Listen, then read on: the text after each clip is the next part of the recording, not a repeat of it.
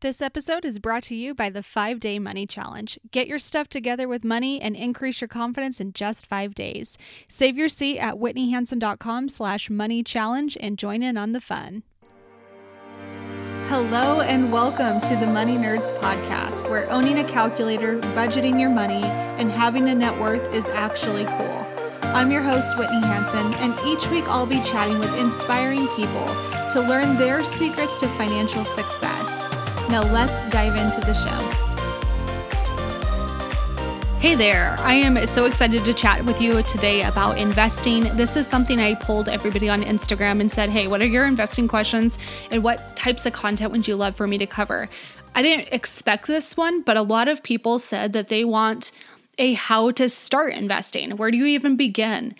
And this is something where I was like, okay, I can do this. I can definitely cover this.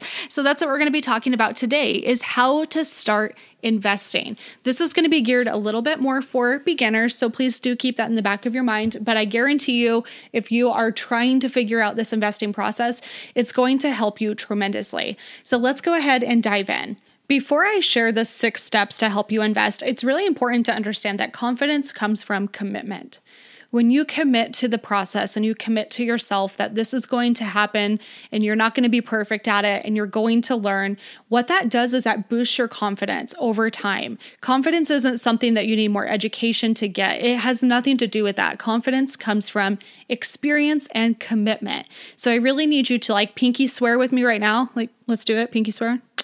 You got it? Okay. We need to pinky swear that we are going to make this a process and we're going to commit to investing for the long run. It's something that we really need to do if we want to build significant wealth. And I promise, even if you're not feeling super comfortable or confident, you're like, I have no freaking clue where, what I'm doing or how to make this all work, Again, I promise if you commit to the process, you will find in a year, six months, even maybe even two years, it just depends, but you will become a confident investor. You're not going to start that way, but I promise you will get there. Okay, so let's go ahead and dive into the steps. Step number one to starting investing is to educate yourself. Now, you're doing a great job because I know a lot of you have listened to this podcast since the beginning, and I'm so grateful for that. So, you probably have a head start compared to a lot of your peers. You might know some of the basics, you might know some of the terminology, but if you don't, the best place to start is through free education. Free education meaning scroll through this podcast, listen to the episodes we've done on investing, not necessarily real estate investing, we're talking stock market specifically, but go listen to those episodes. The next place to start is go to my YouTube channel. It's youtube.com slash the Whitney Hansen. I know, super cheesy, but that's what it is. And I want you to watch the video on four investing books to read. Now, these books are going to give you a good idea of what investing looks like, how to get started, and understanding some of the basics. Now, most of these books are easily found in the library, or should be. So make sure you go to your local library, pick up a copy, or order it on Amazon if you have a little bit in your budget, and make it happen start investing. Choose one book, just one, read that for 30 days, and start to understand some of the basics there. But definitely educate yourself is the first step to becoming a little bit more comfortable and getting started with investing. Moving right along to step number two. Step number two is to determine the purpose of your investing. Are you investing for retirement or is this for something else? Now, here's a good rule of thumb when it comes to short term goals, generally, those are not designated for investing. You're not going to have enough time to really make significant gains, and you need that money to be accessible in the short run. So, if the goal is five years or less, I generally would not recommend investing that. Now, again, I'm saying generally, this is definitely for educational purposes only. So, I'm not a financial planner. You would definitely need to talk with a professional or just really intimately know your own financial situation. But I have found in my own experiences, any goal that's less than five years, it doesn't really mathematically make sense to invest. Now, let's say you hypothetically want to buy a home and your home is how you're going to pay for that house down payment fund is through investing, but you don't anticipate buying a home for five to seven years plus. That's totally fine. Investing in that case, it gives you enough time where that would actually probably make a lot of sense. But for simplicity and for purposes of this episode, let's assume that the investing is for retirement because I think that's what most people inaccurately associate investing with, but I get it. So we're going to talk a little bit more about retirement. But step number 2 is you have to understand what is the purpose of the investment. Now, step number three is to look at your existing options if you have a normal W 2 job. Do they offer any 401ks, 403bs, 457s? What are your retirement options with your existing job? Now, these are really great because these are a company match typically, not always, but generally your company will match some of that dollar amount. So let's put some math to this. If you have a 401k available to you and you have to contribute 5% of your salary and if you do that, they, your company will match you 100%. That is a really great benefit. So let's assume you make $50,000 per year. That's your gross salary before tax. If you contribute 5%, that's $2,500 that you're putting into your 401k. The cool thing is, your company then gives you $2500. If it's a 100% match, then they're going to give you 2500 This is just like a cool perk saying, "Hey, thanks for working for the company. We appreciate it." So it's a really great incentive, but the thing is that money when they contribute, it is free money, my friend. 100% free if you contribute to your retirement account. So that's why it's such a killer benefit. And that is why I recommend before you do any additional, like, I'm going to go put my money all here and all here, start with what you have available to you. And for a lot of us, that is the 401ks, 403bs, 457s. Like that's where we generally would start. If you're self employed like me, you don't have that option, but stay tuned. We're going to talk about how you can still invest outside of those things as well. Makes sense, right? All right, step number four to start investing is to budget. You're like, what? I knew budgeting was going to be thrown in there. Yeah, for sure. That's the framework and the foundation for your financial life is cash flow management and budgeting. It's so critical. So why we're starting with budgeting is because what that does is that tells us how much free cash flow you have. How much can you actually use to invest? So let's go through a basic example of what a budget is. I already know if you, again, if you've listened to this podcast for any number of years or any number of episodes, you probably have a decent idea of how to budget. But for simplicity's sake, let's just break this down. I personally like to budget per paycheck. I find it to be a little bit easier. I find it to be more intuitive, where it's like you pay I don't know, these bills from this paycheck and these bills from this paycheck. So that's generally how I recommend budgeting. If you're paid twice a month, do a budget twice a month. But you can do a monthly budget and be completely fine too. There's nothing wrong with that. Budgeting is a style, it's like personality types. There's a million different out there. and so, not one is right or wrong. It just depends on what strategy makes sense to you. But a basic budget looks like this you will write down your income, your take home income, and then you will list out all of your expenses, every single thing, down to groceries, eating out, variable, like all of your variable expenses and fixed expenses. List all of those out. Now take your income, subtract out all of your expenses. Whatever's left over, that's your free cash flow. That's the amount that we technically have to work with when it comes to investing. Now, if you need help with this budgeting stuff and you just have always struggled with it or it doesn't seem to make sense, there's two resources that you should probably be aware of. The first one is a free guide to budgeting on my website. It's whitneyhansen.com slash how to budget. What this is, is it's a blog post and it breaks down step by step by step exactly what you need to do to start managing your cash. It's super, super easy. I say it's easy. It's actually very simple. The process is simple. Applying it can sometimes be a little bit difficult. So it's not easy if you're struggling. I totally get it. You are certainly not alone. The next resource to be available of is me as a coach. I work with people all across the world exactly on setting up your financial foundation or leveling up your money. So if you have always struggled with budgeting and you need an accountability partner, you need a second set of eyes, and you need somebody that's experienced who has seen budgets from everywhere, reach out to me. You can apply for coaching at whitneyhansen.com slash customized coaching. It's very, very affordable coaching. So I can promise you that you will get a ton of value from it if you're willing to commit to the process and if you are ready for the help. I would love to help you too, especially if you're getting value from this podcast working with me one on one is like the next level. It's a ton of fun. We get to know each other very well. And more than anything, I get your results, my friend. That's my goal. When you're paying me, I will get you results. That's kind of how coaching works.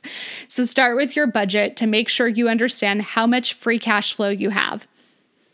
Now, here's another piece too. When you go through your budget, if you get to the end of it and you don't have any free cash flow, which a lot of people are in this situation, you budget everything out and you're like, great, I don't have enough money to invest what do I do now? You can still invest. And here's the the process that I personally like to go through to see if it's worth it. So that's when I bring in side hustles. Anytime my expenses are higher than my income or it doesn't feel like I have enough money to reach my goals, I will side hustle my way to get there. Here's what I personally think about. I would rather, I'm 32 years old, I would rather side hustle and work extra hours at 32 years old to have enough money to invest for future Whitney than making future Whitney at 72 years old be forced to work a part time job. Like, I don't want that. I don't want that for future Whitney. I, I care about myself in the future so much that I want to do anything I can today to alleviate that pressure off of me in the future.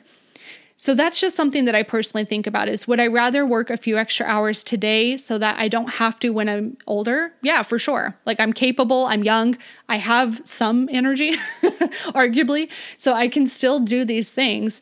So if you don't have enough money, enough free cash flow when you do your budget, don't feel bad. You can still invest. Even if you only have an extra $100 or $200 or maybe you have $1,000, you are still very much capable of being in the investing game. So don't think that you're disqualified because of that. You can still 100% use that amount to work for you for future you. Which leads us to step number five. Step number five is taking that number from your cash flow, your free cash flow, and that's going to help you determine your immediate strategy. So if you're looking at it and you only have, say, I say only, if you have $200, that's still a killer place to start. Seriously, it really is. Any dollar amount is great. But if you have a couple hundred bucks per month, then your strategy is going to be different than somebody that has maybe a couple thousand dollars per month. So it's very, very different. And here's what I mean by that. If you wanted to invest in index funds and you only have a couple hundred bucks, it's not the same because a lot of these index funds, fairly or unfairly, I don't know, but they have high minimums. Sometimes it's a $1,000. I've seen 2000 5000 It can be a lot just to get into an index fund. And if you're just getting started, you may not have that kind of cash yet. And that's totally fine. Most people don't start there unless you're like, I don't know. Some people like have these like crazy, crazy high incomes or they have family that pass down money. If that's not your situation, I relate, my friend. I wasn't in that situation either. So I had to get started with the best way that I could, which was with ETFs and robo advisors.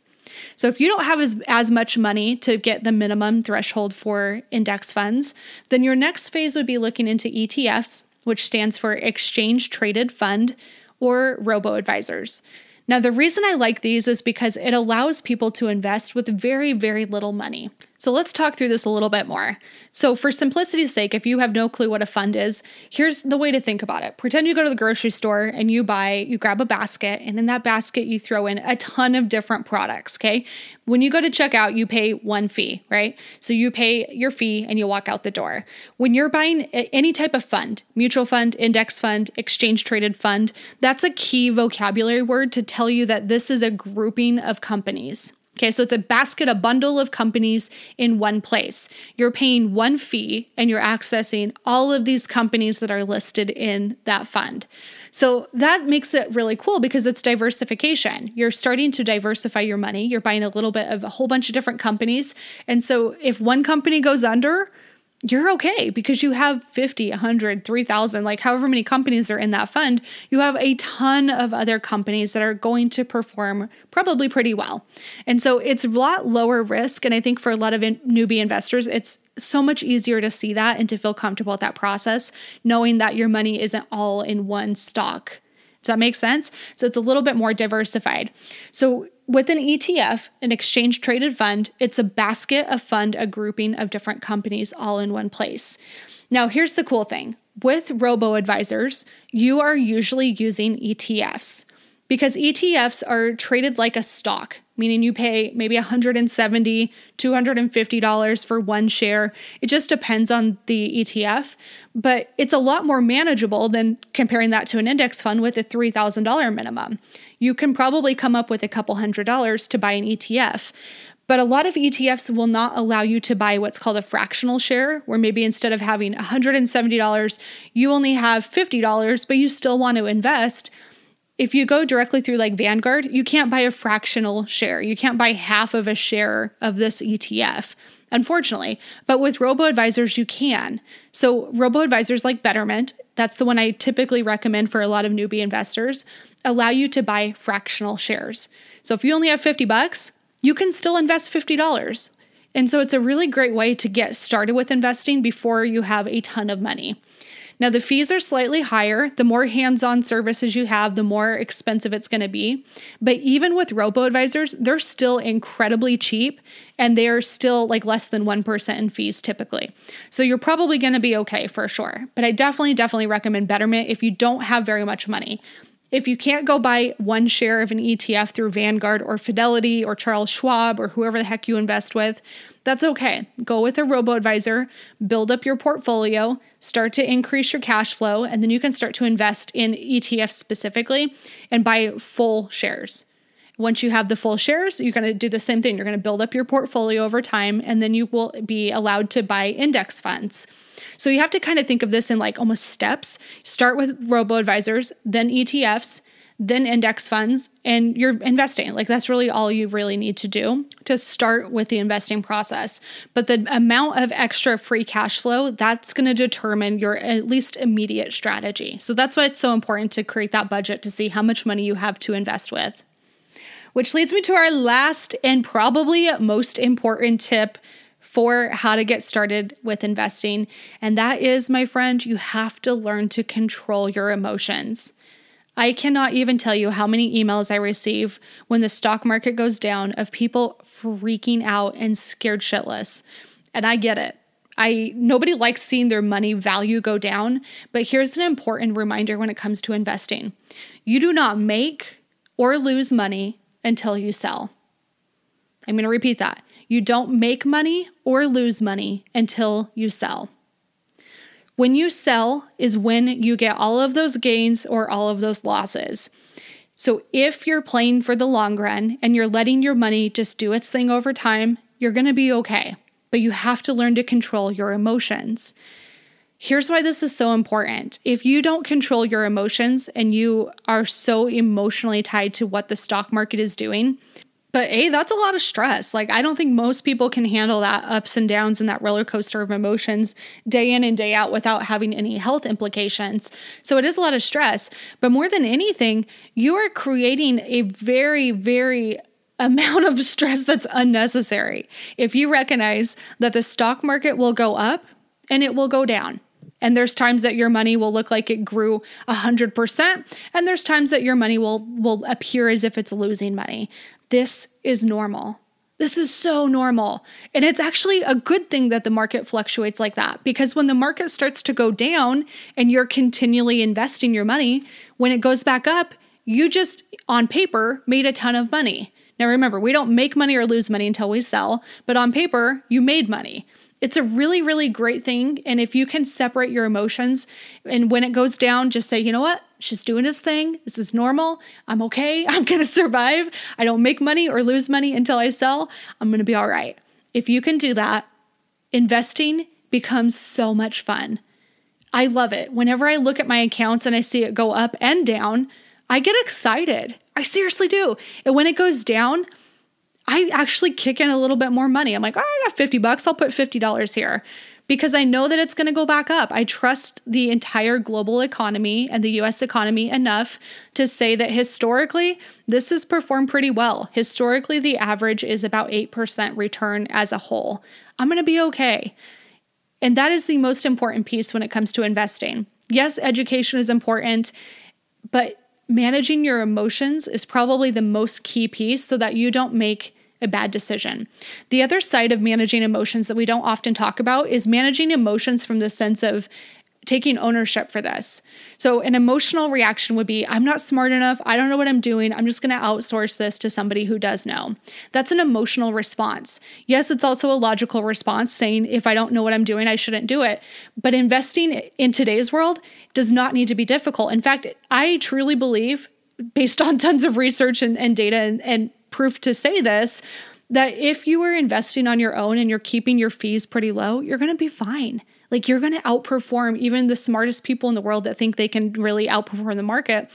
research has shown that isn't the case. Most people cannot outperform the market. And so if you're investing for the long term and you're just committing yourself to investing and taking ownership of this side of your wealth, it's so freeing. It really, really is. And I think one of the biggest things is knowing that you right now are capable of doing your own investing. You 100% are capable of this. You do not need to out, out, outsource this. You don't need to hire somebody that's smarter than you. You're smart enough. And if you follow some basic strategies that will help you build wealth, you're going to be just fine. So, an emotional response is not even giving yourself the opportunity to try to learn this stuff because you're afraid that you're going to mess it all up. You're not going to mess it up. This is not a formal step, but it leads me to my next point, which is so critical. Action is better than inaction. Even if you don't make the best decisions, even if it's not optimal when it comes to investing, the fact that you are putting your money into the market and you're doing the best that you can is always going to benefit you versus sitting on your butt and being too afraid to invest your money. No matter what, doing some action is always more beneficial than just holding your money and being too afraid to invest. Yes, you're going to make mistakes. And yes, you're going to learn through the process, but ultimately, you're going to find yourself in a situation where you have wealth and you're not so stressed out about, oh, I wish I would have invested sooner. I wish I would have. It doesn't matter. If you start today and you just do some small, small steps, maybe it's starting with the robo advisor, whatever your situation is, start today. That action is going to serve you so much better than inaction.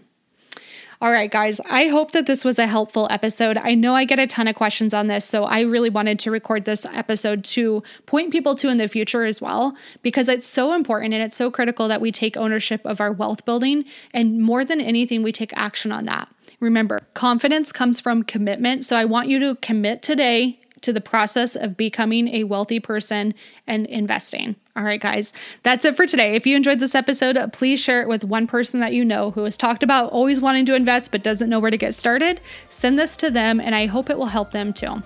Thank you so much for tuning in. I hope you're having a great Wednesday, and I will see you on Friday for Five Tip Friday or next week for another episode of the Money Nerds Podcast. Bye.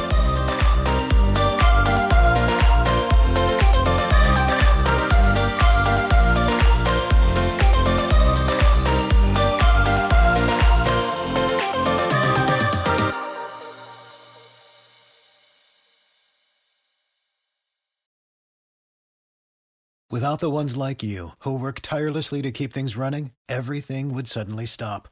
Hospitals, factories, schools, and power plants, they all depend on you. No matter the weather, emergency, or time of day, you're the ones who get it done. At Grainger, we're here for you with professional grade industrial supplies. Count on real time product availability and fast delivery. Call clickgrainger.com or just stop by. Grainger for the ones who get it done.